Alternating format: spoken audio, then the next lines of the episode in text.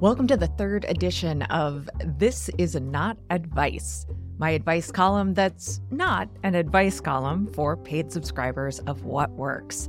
I'm Tara McMullin. If you're listening to this on the main What Works feed, you can get the whole piece on Substack and the new premium podcast feed. Access to This Is Not Advice, my recent workshop on tending your media ecosystem, and other bonus content is just $7 per month. Go to read.explorewhatworks.com to sign up. That's read.explorewhatworks.com. This week, I'm tackling a question that came up during last week's workshop on media ecosystems, and that my husband Sean asked me just this morning. It also came up a number of times during a workshop on audio essays that I taught earlier this year. So I'm going to go ahead and assume that this is something that a lot of folks struggle with. And you know what? Myself included on a regular basis. Here's the gist. I've accumulated lots of thoughts that I want to turn into a cohesive project. Maybe a book, a podcast series, an online course, even a single essay. How do I even begin working on something like that? Look, turning ideas into projects is a valuable skill in the 21st century economy. Whether your thing is making an app, or producing a documentary, or organizing a protest, they're all a matter of turning disparate ideas into cohesive projects.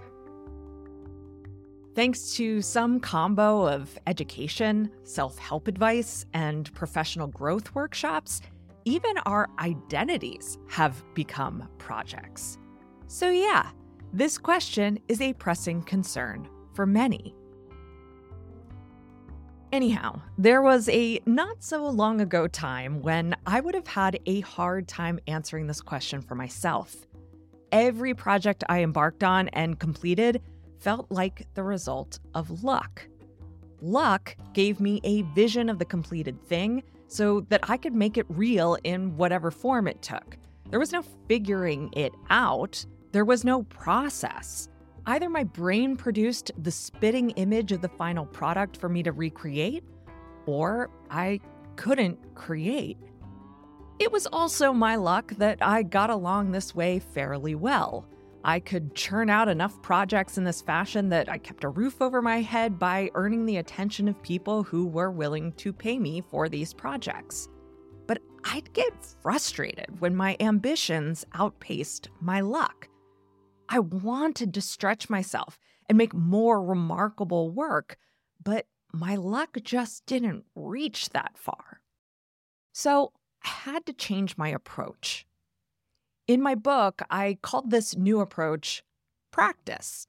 For me, practice is presence, process, and groundedness. And developing a practice can apply to all sorts of endeavors anything from meditation to yoga to parenting to writing. And since we're talking about a certain kind of project today, I'm going to use a different word revision.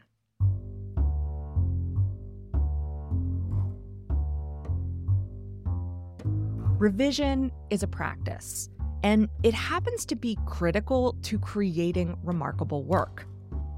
Now, revision feels unproductive. It's often slow, inefficient, tedious, and results in gobs of work that hits the wastebasket instead of the final piece. Revision flies in the face of everything that we've learned as neoliberal capitalist subjects.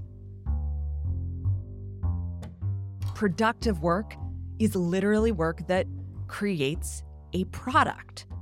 And embracing revision requires making work that won't be sold, won't even see the light of day. If writing is 90% revision, as I believe it is, no wonder people claim to dislike writing.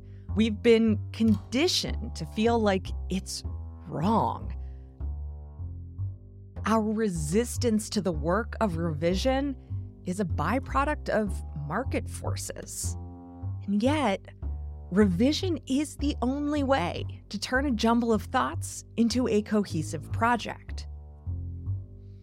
I've noticed, both in myself and others, that we often try to get the revision out of the way before we even start drafting. We try to overcome every mental hurdle before we put words on a page, turn on a mic, or start laying down code. That way, the act of making something feels as efficient as possible.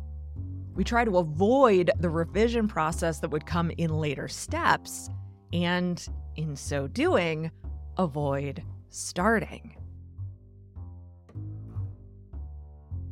So I realized a few years ago that embracing revision was the only way I could fulfill my ambitions.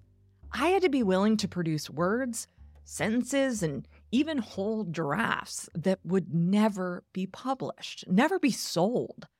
I had to make those going nowhere fragments and notes in order to make the things that should be published, could be sold, would realize my ambition. If I can only approach a jumble of thoughts when a vision of the final product appears to me, I will be haunted by the specter of projects that could have been, while actually creating very little, or at least creating little I'm satisfied with.